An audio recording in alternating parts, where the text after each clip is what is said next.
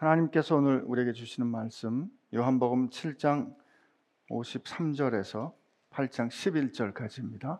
한 목소리로 같이 읽겠습니다.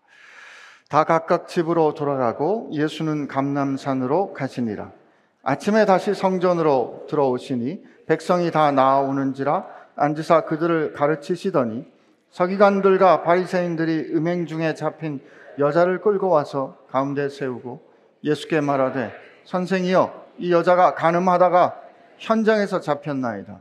모세는 율법에 이러한 여자를 돌로 치라 명하였거니와 선생은 어떻게 말하겠나이까? 그들이 이렇게 말하면 고발할 조건을 얻고자 하여 예수를 시험함이러라. 예수께서 몸을 굽히사 손가락으로 땅에 쓰시니 그들이 묻기를 맞이 아니하는지라 이에 일어나 이르시되 너희 중에 죄 없는 자가 먼저 돌로 치라 하시고 다시 몸을 굽혀 손가락으로 땅에 쓰시니 그들이 이 말씀을 듣고 양심의 가책을 느껴 어른으로 시작하여 젊은이까지 하나씩 하나씩 나아가고 오직 예수와 그 가운데 섰는 여자만 남았더라. 예수께서 일어나서 여자 외에 아무도 없는 것을 보시고 이르시되 여자여 너를 고발하던 그들이 어디 있느냐? 너를 정죄한 자가 없느냐? 대답하되 주여 없나이다. 예수께서 이르시되 나도 너를 정죄하지 아니하노니 가서 다시는 죄를 범하지 말라 하시니라. 아멘. 주님, 주님께서 저희를 향하여 예, 너 그거 아닌 것 같다 말씀하실 때 즉각적으로 엎드려 주님 잘못했습니다 할 수 있는 마음 허락하여 주옵시고 주님 가자 하실 때 앞뒤 가리지 말고 내 주님하고 따르는 즉각적인 순종을 허락하여 주옵시고 주님 너 나 사랑하느냐? 라고 물으실 때 이미 우리 마음 다 아시고 우리 형편 다 아시고 묻는 질문이기에 네 주님 사랑합니다. 이렇게 즉각적으로 고백할 수 있는 주의 백성 되게 하여 주옵소서. 예수님의 이름으로 기도합니다. 아멘 백성들은 각각 자기 집으로 돌아갔습니다. 예수님께서 성전에서 초막절에 가르침, 누구든지 나를 믿는 자는 그 배에서 생수의 강이 터져 나올 것이다 하는 그 가르침에 대해서 이가 누구인가? 라는 질문을 하던 끝에 그들은 자기 집으로 돌아갔습니다. 예수님은 감남산으로 가셨다 그래요. 아마 하나님의 뜻이 무엇인지 확인하셨을 겁니다.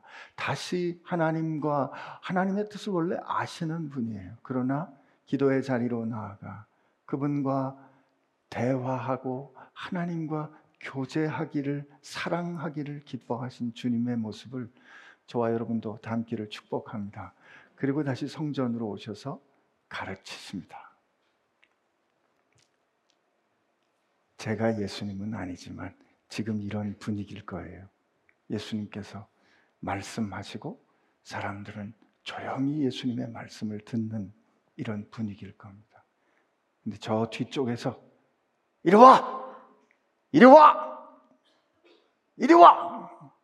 선생님! 선생이요!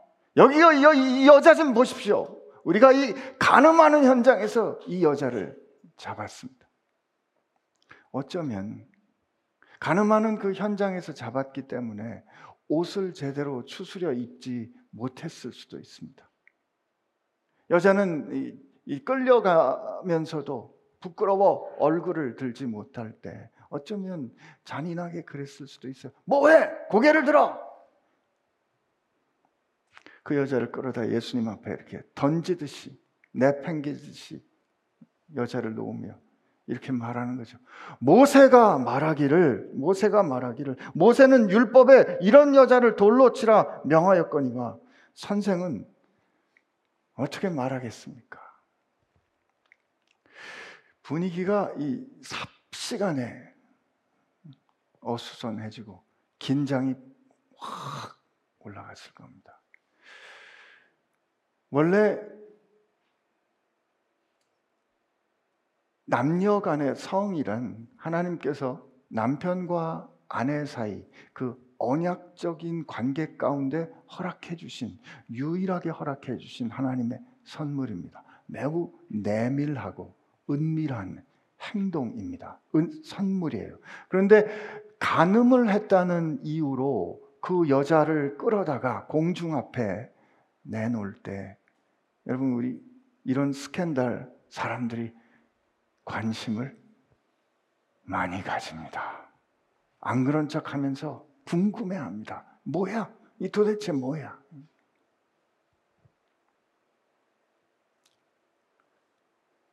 왜, 왜 데리고 왔을까? 그런데 그 상황에서 예수님이 대답하지 않으시고 몸을 굽히셔서 손가락으로 땅에 뭔가를 쓰십니다. 성경에는 그 손가락으로 예수님이 무슨 내용을 쓰셨다라는 것에 대한 언급이 없습니다. 근데 예수님께서 이렇게 답을 안 하시니까 그들이 묻기를 맞이하니 계속해서 물었다는 거예요. 아마 이렇게 말하지 않았을까 싶어요. 왜요? 선생님, 말씀하시지요. 모세를 믿는다면 너희는 나를 믿었을 거라고 말씀하지 않으셨습니까? 그래, 당신은 안식일에 38년 된 병자를 고치시면서, 아, 그 38년 된 병자 하루쯤 늦게 고쳐도 되는 거 아닙니까? 그런데 굳이 안식일의 법을 어, 겨가면서그 사람 고칠 때, 우리가 뭐라, 왜 그, 그렇게 하냐고 사람들이 그랬을 때, 당신 뭐라 그러셨습니까? 내 아버지께서 나에 대해서 어, 증, 증거하신다. 그러지 않았어요? 하나님을 아버지라고 부르지 않았어요? 그래. 그러면 당신이 뭐라 그러는지 한번 들어봅시다. 여러분, 이분이 뭐라 그러시는지 한번 들어봅시다. 그래요, 여러분, 이분을 따르시죠? 저 광야에서 6월절 즈음에 보리떡 다섯 개와 물고기 두 마리로 사람들 많이 먹였다고 마치 모세와 같은 선지자라고 생각하면서 이분 따르시죠? 그때 그 이분이 뭐라 그랬어요?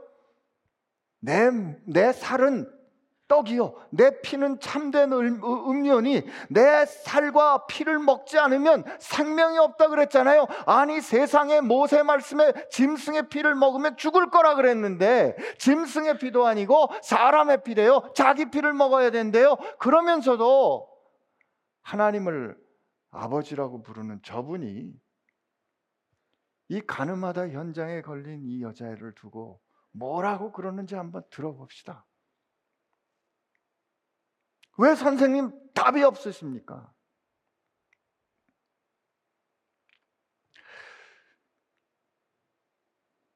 예수님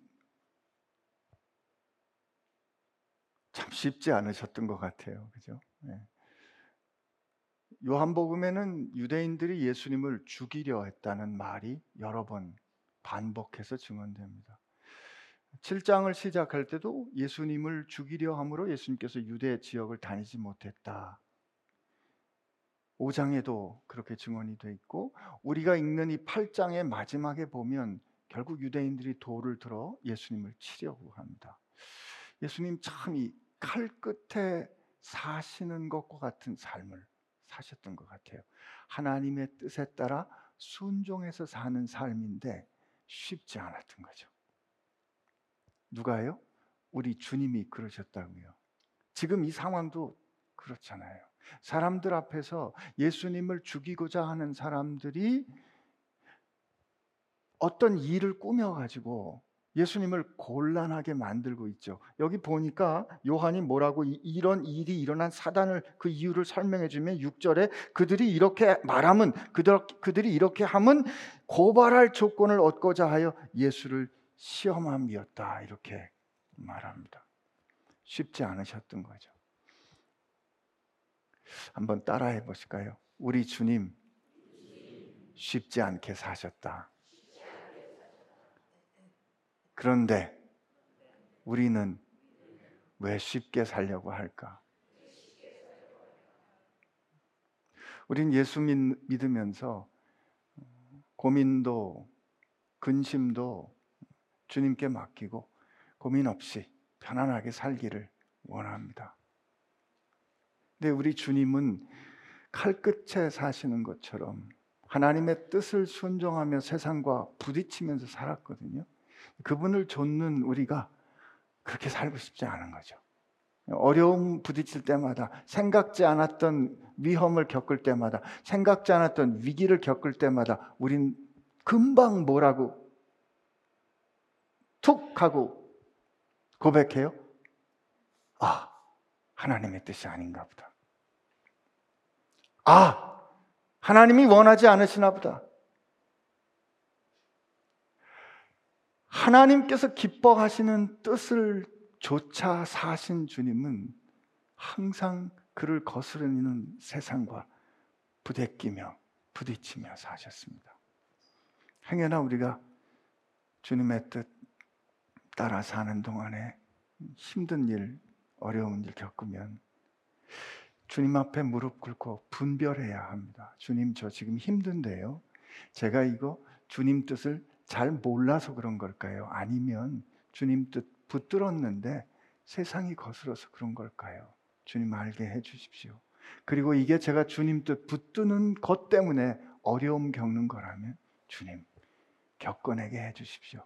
넉넉히 버티게 해 주십시오. 이렇게 기도하실 수 있는 여러분 되시길 바랍니다. 주님이 이 사람들 한참 이렇게 놔두신 것 같아요.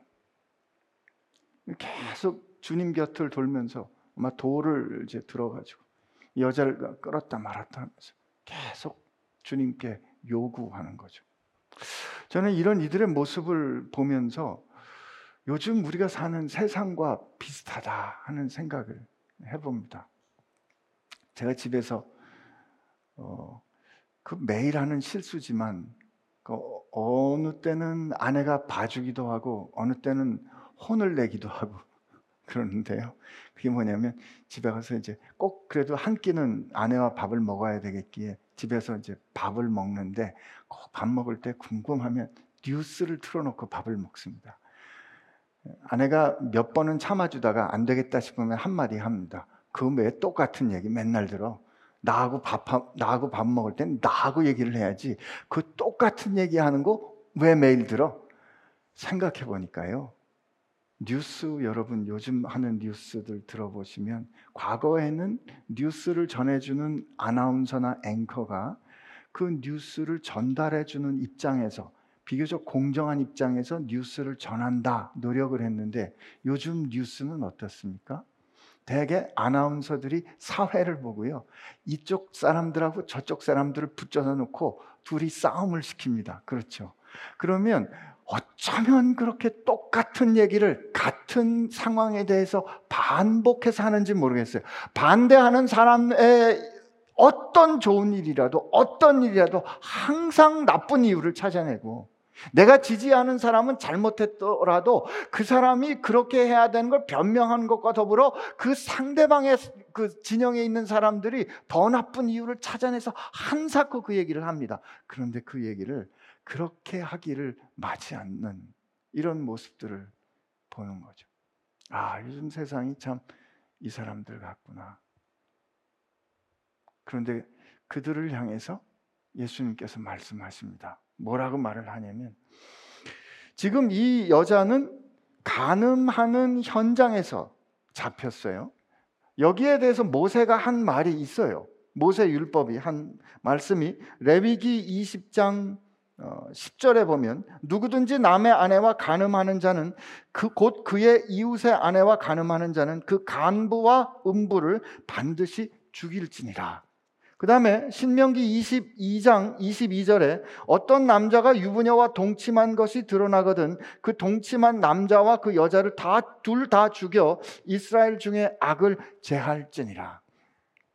하나님께서는 이, 이 간음은 혼이 남편과 아내의 그 언약을 깨뜨리는 행동이기 때문에 그 언약을 깨는 행동에 대해서 최고의 처벌을 허락하신 거죠. 명하신 것이죠. 요즘 세상이 달라졌다고 해도 하나님께서 이 남편됨과 아내됨, 이 가정의 언약에 기대하시는 하나님의 기준은 변하지 않았습니다. 근데 그렇게 말씀하신 게 너무도 분명한데 너무도 분명한데 이 서기관들과 바리새인들이 그 율법을 너무도 잘 아는 사람이 예수님을 앞에 이 여자를 데려다가 한사코 당신은 뭐라고 말하겠습니까라고 묻는 이유가 무엇일까? 아마 이런 것 같아요. 첫째로 예수님은 병자를 고치실 때 안식일에 병자를 고치시는 것도 주저하지 않으셨어요. 그렇다면 혹시 그리고 가난한 사람에 대해서 혹은 사회적으로 버려진 사람에 대한 연민을 예수님은 많이 갖고 계셨어요. 그렇기 때문에 혹시 예수님은 이 여자에게 대해서 다른 판단을 혹시 할 수 있는 거 아닐까? 하실 수 있지 않을까? 혹시 살려주거라 라고 말씀하실 수 있지 않을까? 그런 생각에 여자를 데리고 온 것 같아요. 그렇다 그러면, 그렇다 그러면 돌로 치지 말고 다른 어떤 방, 방법을 말씀하신다고 하면 이것은 모세의 율법을 어기는 사람이 되기 때문에 그가 안식일의 율법도 어겼으니까 이건 당연히 이걸 가지고 가서 보십시오 하고 예수님의 케이스를 사내들인에 가서 얘기를 하면 되죠. 그러나 이 여자를 죽이라 라고 말씀하시면 예수님께서 말씀하신 이제까지의 그 긍휼한 예수님의 모습과도 거스르지만 동시에 어떤 문제가 생기냐면 사람을 죽이는 그 결정은 당시에 이스라엘 유대는 로마의 속국이었고 로마가 유대 사람들로 하여금 어느 정도의 자치를 허락했지만 사람을 죽이는 결정은 내리지 않도록 했어요. 여러분 예수님께서 십자가를 지실 때 유대 관원들이 예수님을 빌라도 앞으로 데리고 가서 그러하여금 사형 언도를 받도록 하잖아요. 사형 언도를 내리는 것은 누구의 어, 권한에 있다? 로마 사람들의 권한에 있는 거예요. 그런데 돌로 치라. 오케이, 돌로 치라라고 하면 이것은 당시에 로마의 법률을 깨는 거기 때문에 이들이 로마의 관원들에게 가서 고발할 수 있는 거죠. 돌로 치지 말라 그래도 고발할 수 있고 돌로 치라고 해도 고발할 수 있는 예수님을 완전 한 함정에 딜레마에 가두었다. 이렇게 판단한 것 같아요. 그리고 이렇게 소위 함정을 만든 것 같습니다. 왜 함정을 만든 것 같다고 말씀드릴 수 있는가 하면 요한이 예수님을 고발하려고 시험하려고 했다고 해석해 주기도 하지만 이들이 지금 만들어낸 상황에서도 우리 알 수 있어요. 어떻게 해요? 가늠하는 현장에서 잡았다 그랬잖아요. 그러면 가늠하는 현장에 남자도 있었을 거예요. 그런데 이 사람들은 여자만 데리고 옵니다. 적절하지 않은 행동이에요. 의롭지 않은 행동이에요. 이런 그들의 의도가 예수님이 마치 모르는 것처럼 예수님의 대답을 요구할 때 예수님이 그들에게 말씀하십니다. 너희 중에 죄 없는 자가 먼저 돌로 치라 이렇게 말씀하십니다. 우선 예수님께서 이 상황을 놓고 이 여자를 향하여 예수님의 소위 판단, 예수님의 그 심판의 선언은 돌로 치라합니다. 여자를 향하여 사형 온도를 내리신 거예요. 이 여자는 억울하게 이, 이 여자는 억울하게 혹시 함정에 빠졌을까 이렇게 생각할 수도 있어요. 왜냐하면 남자를 안 데리고 온 거 보면 예수님을 시험하려고 어떤 남자로 하여금 이 여자와 함께 그렇게 가늠하는 행동을 하게 하고 그 현장을 기다렸다가 딱 잡아온 것이 아닐까. 아니면 그렇지는 않아도 가늠했던 남자가 이 동네에서 유력한 남자가 아니었을까. 이런 생각을 해보는 거죠. 왜냐하면 요즘 우리 세상이 그러니까. 그러나 그렇게는 안 나와 있어요. 성경에 그렇게 나와 있지 않더라고 하더라도 가늠하는 현장에서 그 가늠하는 죄인들을 잡았다 그러면 남자도 여자도 잡아야 하는 것이 아까 말씀드린 것처럼 의로운 행동인데 여자만 데리고 왔잖아요. 그래서 여자가 예수님을 고소할 핑계거리로 여자의 죄악이 지금 이용당하고 있는 것은 틀림없습니다.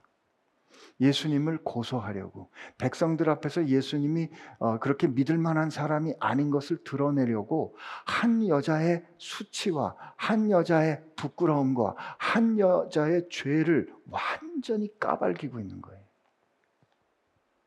이 여자는 지금 사회적 죽음을 경험하고 있는 거죠. 이미. 그럼에도 불구하고 여자의 죄는 죽을 죄인 겁니다. 예수님 말씀하세요. 돌로 치라. 예수님께서 죄에 대해서 말씀하실 때, 죄와 당면하실 때, 당, 당시에 로마의 법률이 어떠했든 뭐, 뭐 상관없이 죄에 대한 예수님의 기준은 절대적입니다. 하나님은 모든 죄를 미워하십니다. 끝까지 미워하십니다. 하나도 그 어떤 것 하나도 허용하시는 법이 없습니다. 예수님은 이 여인에게 사형을 언도하셨습니다. 돌로 치라. 그런데 조건이 하나 있었어요. 그 조건이 뭐예요? 너희 중에 죄가 없는 사람이 있다면 그 사람이 먼저 돌로 치라고 말씀하십니다.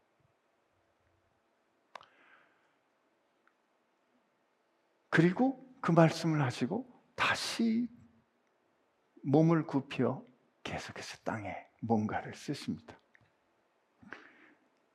이 말씀을 하시다, 이 한 말씀을 하시고 이 고개를 숙이고 마치 무관심하듯이 이 저 뭐야 땅에 이렇게 뭔가를 쓰고 계신 예수님의 모습은 무장하지 않는 행동인 거죠. 무슨 저는 이게 어떻게 읽히고 어떻게 느껴지냐면 니네들 그렇게 시끄럽게 떠들고 해봐야 나는 하나도 겁나지 않는다 이거예요. 성경의 다른 어떤 사본에는 그때 예수님께서 그들의 죄를 낱낱이 쓰고 계셨다 이렇게 기록하기도 합니다. 근데 예수님의 이 말씀을 듣고 거기 있던 사람들이 들었던 돌을 하나씩 놓고 양심에 찔려 돌아가기 시작했습니다. 나이 든 사람이 조금 더 마음이 지각이 있지 않았어요. 나이 든 사람부터 젊은 사람까지 다 그들 곁을 정죄하던 사람들이 떠나갔습니다. 왜요? 그들도 알았던 거죠. 지금 이렇게 하는 것이 의를 명분 삼았지만 지금 이렇게 예수님을 고발하려고 하는 것이 누군가 죄인인 건 맞지만 그 죄인을 수단 삼아서 그가 비록 죄인이라고 할지라도 그 여자의 죄를 핑계 삼아서 누군가를 고발하고 누군가를 죽이려 하는 이 행동이 의를 이룰 수 있는 것은 아니고 하나님께서 원하시는 방법이 아니라는 거 그들이 알았죠. 적어도 마음속에는 남자까지 데리고 왔으면 좀 낫을 텐데 여자만 끌고 왔던 그 사실 하나만 가지고도 그들 가운데 죄 없다 말하기 어려웠던 거죠. 그렇게 기세가 등등하던 그렇게 의기양양하던 예수님을 완전한 함정에 빠뜨렸다고 생각했던 그들이 돌을 놓고 돌아가기 시작했습니다. 저는 이, 이, 이, 이 되어지는 일을 보면서 그런 걸 배웁니다. 여러분, 우리는 우리의 의를 주장하기 위해서 누군가 비난할 때 있어요. 다른 사람을 비난하면서 그, 너 그거 잘못했잖아. 그 사람의 잘못을 비난하고 그 사람의 잘못을 지적하고 그래도 나는 너보다 적어도 낫다라고 생각하면서 누군가를 정죄함으로 내가 의로운 것을 확인하려고 하고 싶을 때가 있거든요. 여러분, 근데 누군가를 비난하고 누군가를 정죄함으로 내가 의로워지지는 않습니다. 누군가를 정죄함으로 내가 의로워지지 않습니다. 아멘 하실 때까지 할까 봐요. 근데 우리가 착각하면서 살아요. 누군가의 잘못을 내가 지적하면 나는 의로운 것 같거든요. 아닙니다. 분노와 비난, 정죄는 의를 이룰 수 없습니다. 그렇게 정죄하던 사람들이 결국 하나도 남지 않고 다 도망갔습니다. 그리고 그 자리에 결국 누구, 누가 남았어요? 오직 예수와 그 가운데 섰는 여자만 남았더라. 예수께서 일어나사 여자 외에 아무도 없는 것을 보시고 이르시되 여자여 너를 고발하던 그들이 어디 있느냐 너를 정죄한 자가 없느냐 대답하되 주여 없나이다. 이 여자의 죄를 정죄하던 그 모든 사람들은 다 떠나갔습니다. 그러나 그, 자, 그 자리에 누가 계셨어요? 죄 없는 사람이 먼저 돌로 치라 하셨던 누가 그 자리에 있었어요? 예수님이 계셨던 거죠. 여러분, 우리를 심판하실 수 있는 분은 예수님 한 분밖에 안 계십니다. 여러분과 저는 결국 마지막에 그분 앞에 홀로 서게 될 겁니다. 그분과 홀로 마주서게 될 거예요.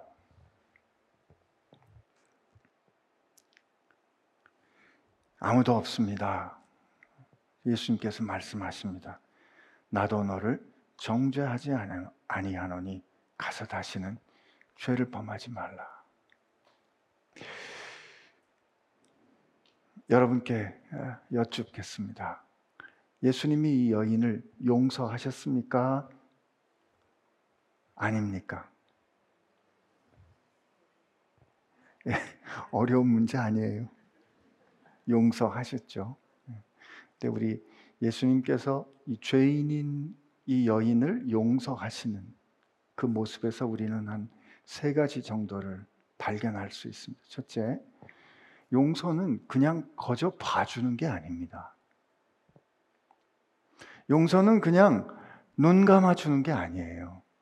용서는 첫째, 죄가 무엇인지 분명하게 밝힙니다.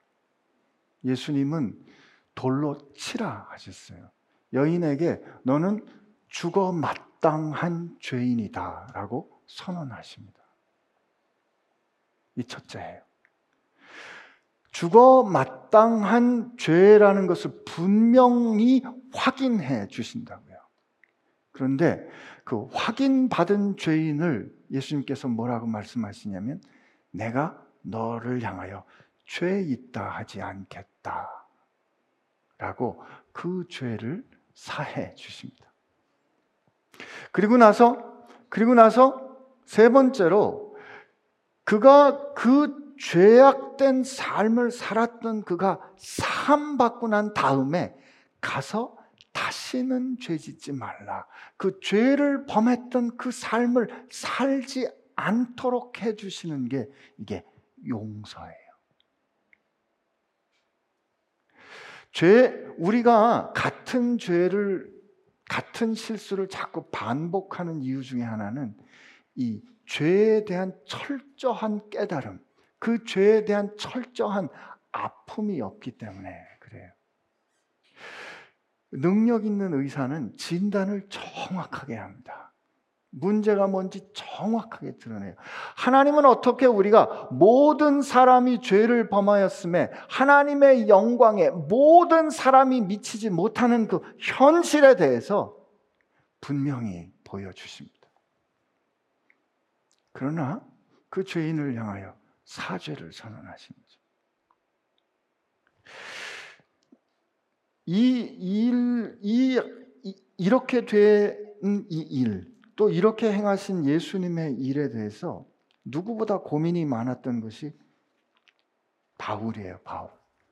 바울은 바리새인 중에 바리새인이고 히브리인 중에 히브리인이잖아요. 어떻게 이게 이럴 수 있는가 하는 게 그게 그의 고민이었거든요. 그러나 그가 로마서 6장 19절에 이 일을 이렇게 설명합니다. 너희 육신 로마서 6장 19절부터 제가 읽어 드릴게요. 너희 육신이 연약함으로 내가 사람의 예대로 말하노니 너희가 전에 너희가 너희 지체를 부정과 불법에 내주어 불법에 이른 것 같이 이게 이 여자가 가늠하는 그런 삶의 현장에 있었던 것처럼 그러나 이제는 너희 지체를 의의 종으로 내주어 거룩함에 이르라. 가서 다시는 죄 짓지 말라 하는 그 말씀이죠.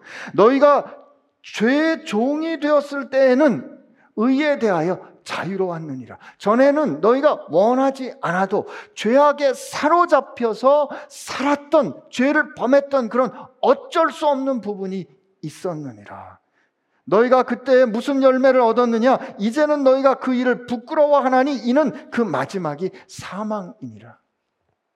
그러나 이제는 너희가 죄로부터 해방되고 하나님께 종이 되어 거룩함에 이르는 열매를 맺었으니 그 마지막은 영생이라. 죄의 삭슨 사망이요. 하나님의 은사는 그리스도 예수 우리 주 안에 있는 영생이니라. 아멘. 여기에서 전에 돌로 쳐 죽을 그 죄에 대한 분명한 확인이 있었잖아요. 그죠? 죄 종되었던 우리의 현신, 우리의 실존이 이제 하나님께 속한 하나님의 사랑받는 의의 종이 되는 이 실존으로 변화되었어요. 성경에는 골로새서는 너희가 전에 흑암의 흑암의 나라 흑암의 권세의 나라에 있다가 이제는 그의 아들의 사랑의 빛의 나라로 옮겨지는 거죠. 전에 너희는 죄인 되었다가, 전에 너희는 하나님의 원수 되었다가, 이제는 의인 되고 하나님의 사랑받는 자녀가 되는 이 실존으로의 변화. 이게 우리에게 일어난 일이에요. 근데 그 가운데, 그 가운데 어떤 일 때문에, 누구 때문에 그런 일이 일어났는가 하는 거예요. 그 가운데 예수님께서 뭐라고요? 그러므로 나도 죄를 정하지 아니하노니 내가 정죄하지 아니하노니 죄를 사해 주시는 거죠.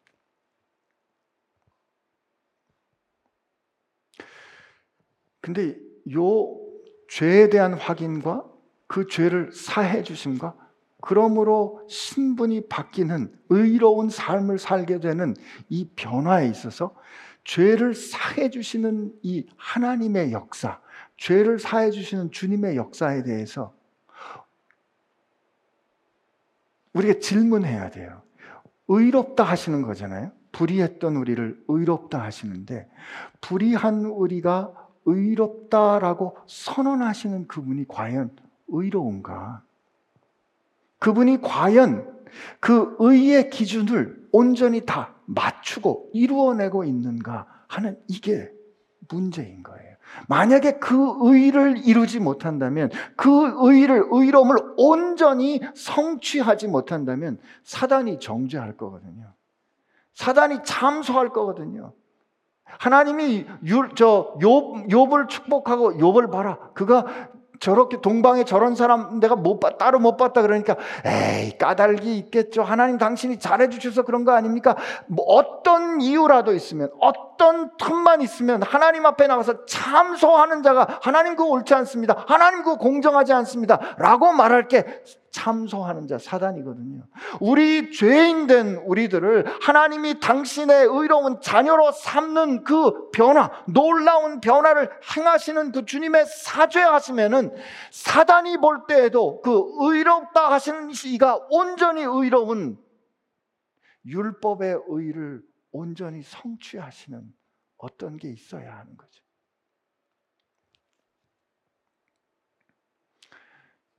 주님은 이 여인에게 사형 언도를 내리셨습니다. 죄의 삭은 사망이니까요.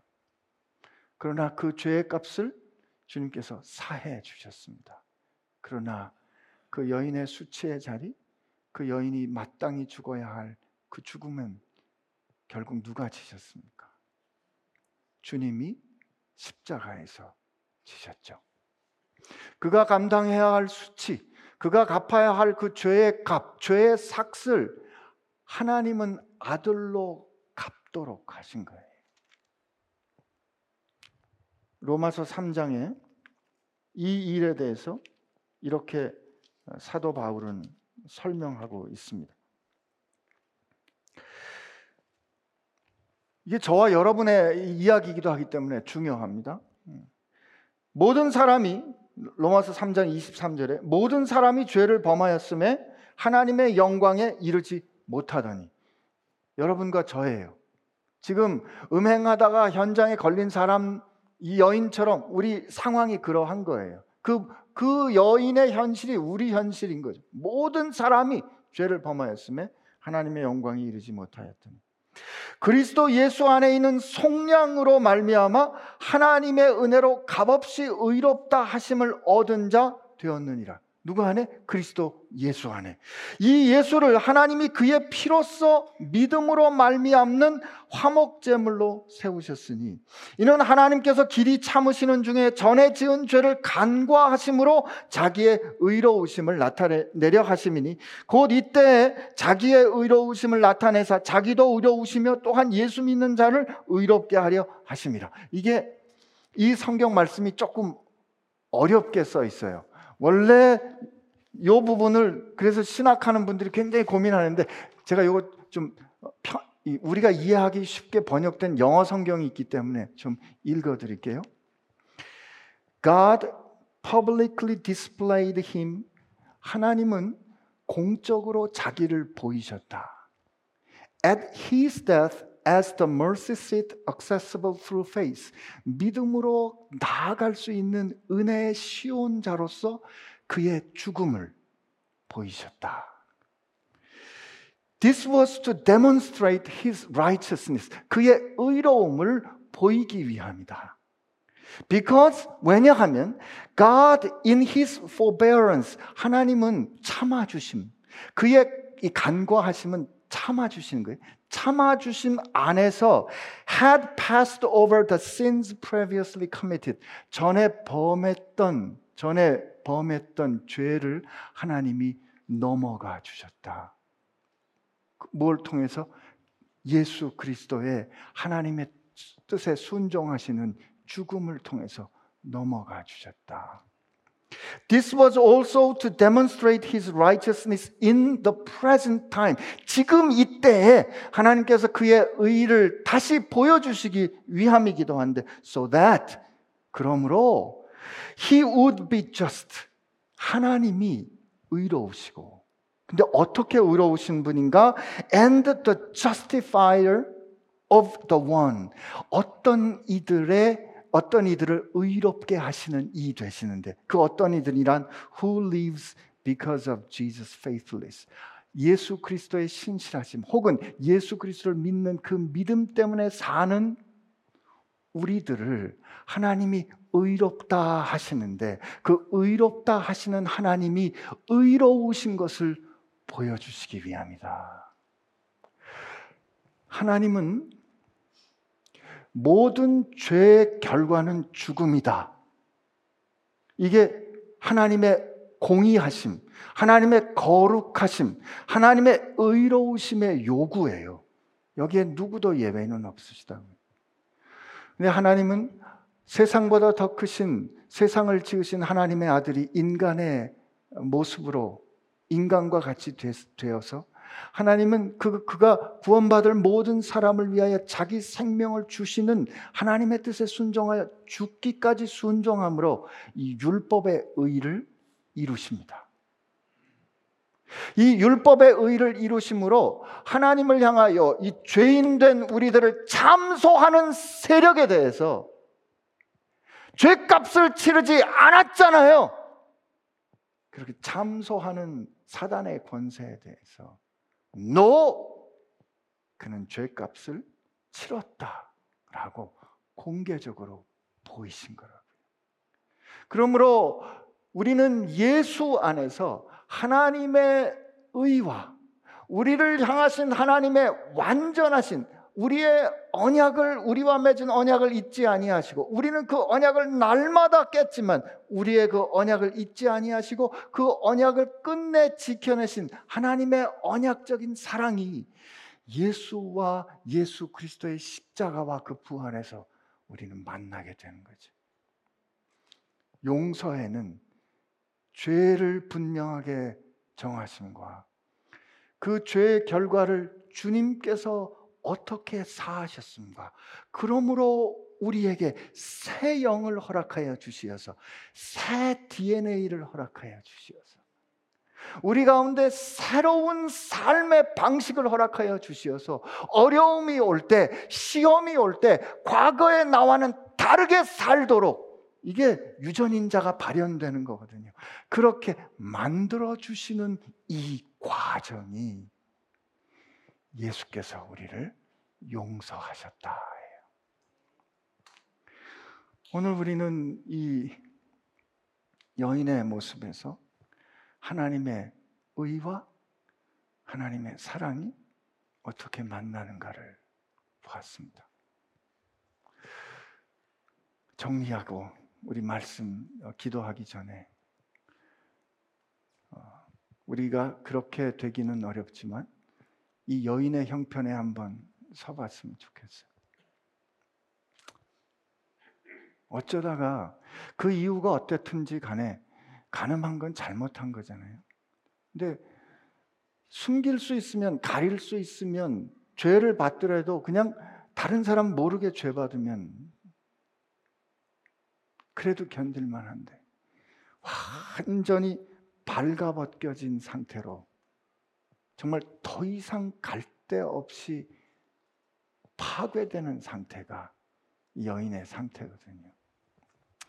제가 오늘 이 여인에 대해서 이렇게 저렇게 어, 진단하고 뭐 설명하고 나는 그래도 된 것처럼 그럴 수 있는 사람처럼 지금 여러분 앞에 이렇게 말씀을 나누지만 평소에 제 마음 가운데 저도 어쩔 수 없이 일어나는 내 생각들이 그대로 이렇게 비춰지는 빔 프로젝터를 머리 앞에 이렇게 붙인다면 우리 모두에게 붙인다면 우선 저부터 성경책을 놓고 떠나갈 겁니다.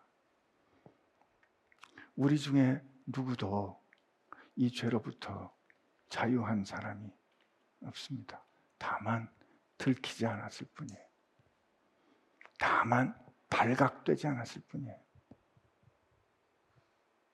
그런데 어떤 사람들은 어떤 형편에 있는 분들은 원하지 않게 실수가 됐든 자기의 범 의도가 됐든 그런 말할 수 없는 나락과 같은 상황에 떨어져서 끝났다. 나는 이제 끝났다. 생각하시는 분도 계실 수 있어요. 그러나 오늘 우리 발견해야 합니다. 그 더 이상 갈 데가 없이, 더 이상 어쩔 수 없이 철저하게 부서지고 망가진 이 여인, 현장하는 현장범으로 잡힌 그 여인, 가늠하다 그 현장에서 잡힌 그 여인, 여인을 예수님께서 용서해 주셨잖아요. 예수님께서 그를 꺼내 주셨잖아요. 여러분, 주님이 용서하시지 못할 죄는 없습니다. 주님이 구원하시지 못하는 자리, 형편은 없습니다. 시편 139편에 시편 기자는 이렇게 고백했습니다. 다윗이 뭐라고 고백했냐면 내가 주의 영을 떠나 어디로 가면 주의 앞에서 어디로 피하리까? 내가 하늘에 올라갈지라도 거기 계시며 수월에 수월이란 음부예요. 지옥 같은 자리에 내 자리를 펼지라도 거기 계십니다. 여러분 지금 삶의 자리가 지옥 같으세요? 성경 말씀을 믿는다면 이 말씀을 여러분의 삶에 선포하시기 바랍니다. 수월의 내 자리를 펼지라도 거기 계시나이다. 내가 새벽 날개를 치며 바다 끝에 가서 거주할지라도 세상 끝에 가서 사람들은 누구든지 나를 돌아보지도 아니하고 나를 버린 채로 나를 아무도 상관하지 않은 철저하게 버려진 그 세상 끝에 가서 내가 거할지라도 살지라도 거기서도 주의 손이 나를 인도하시며 주의 오른손이 나를 붙드시리이다. 주님은 이 여인을 구원하셨습니다. 간단히 구원하신 거 아니에요. 그가 죽을 죄인 걸 가르쳐 주셨어요. 그러나 그가 죽어야 될 그 자리에 죽음이 주님이 죽으심으로 그를 그에게 생명을 주시고 하나님의 원수 되었던 수치스러운 죄인의 자리에서 하나님의 사랑받는 딸로 바꾸어 주시는 용서를 이 여인에게 베풀어 주셨고 그 의와 사랑이 만난 결과가 오늘 이 자리에 앉아 계신 여러분입니다. 우리 가슴에 손을 얹고 우리 자기에게 이렇게 한번 말해 봅시다. 나는 하나님의 의와 하나님의 사랑이 만나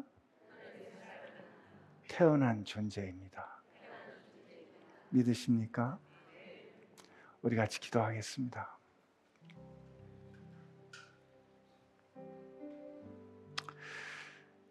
하나님 인생은 내 힘으로 사는 것이 아니라 내게 부어진 은혜로 사는 것임을 알게 하여 주옵시고 내 안에 주께서 심어 주신 그 언약 내 안에 주께서 심어 주신 그 생명의 씨앗이 하나님 인생 사는 동안 미친 바람과 같은 어려움이 나를 불어올 때 나를 쓰러뜨릴 때 하나님 그때 오히려 그 생명 되신 예수 그리스도의 질서가 생명 되신 예수 그리스도의 다스리심이 내 새로워진 삶에 의와 사랑으로 만들어진 내 새로워진 삶에 피어나게 될 줄로 믿습니다. 이 고백을 주님 앞에 담대함으로 드리는 여러분 되기를 바랍니다. 우리 같이 기도하겠습니다. 하나님 아버지 감사합니다. 우리를 은혜로 구원해 주셔서 감사합니다. 하나님 우린 죽어 마땅한 죄인입니다. 그러나 하나님 이 냄새나는 우리를 안아주시고 우리가 얼마나 죄인인 것 깨닫지 못할 때 죄를 깨닫까 알게 하여 주시고 하나님 주님 안에 정말 예수 그리스도와 더불어 서게 하여 주시니 주님 감사합니다. 주님 감사합니다. 그 사랑 알게 하여 주셨사오니 우리로 그 사랑 누리며 사는 주의 백성 되게 하여 주옵소서. 주님 감사합니다. 주님 감사합니다. 우리가 지은 죄 깨달았을 때 그 죄로 인하여 우리와 하나님 사이에 낸 사이는 우리 능력으로 그 어떤 노력으로 넘어갈 수 없는 것임을 깨달았습니다. 그러나 주님, 우리에게 오시어 우리가 당할 수치 주님이 감당하시고 우리가 죽을 그 죽음 주님이 죽으시고 다시 사시어 우리를 넘어 하나님의 나라로 옮겨 주셨습니다.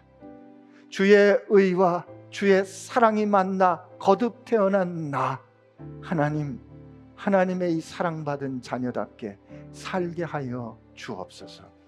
예수님의 이름으로 기도합니다.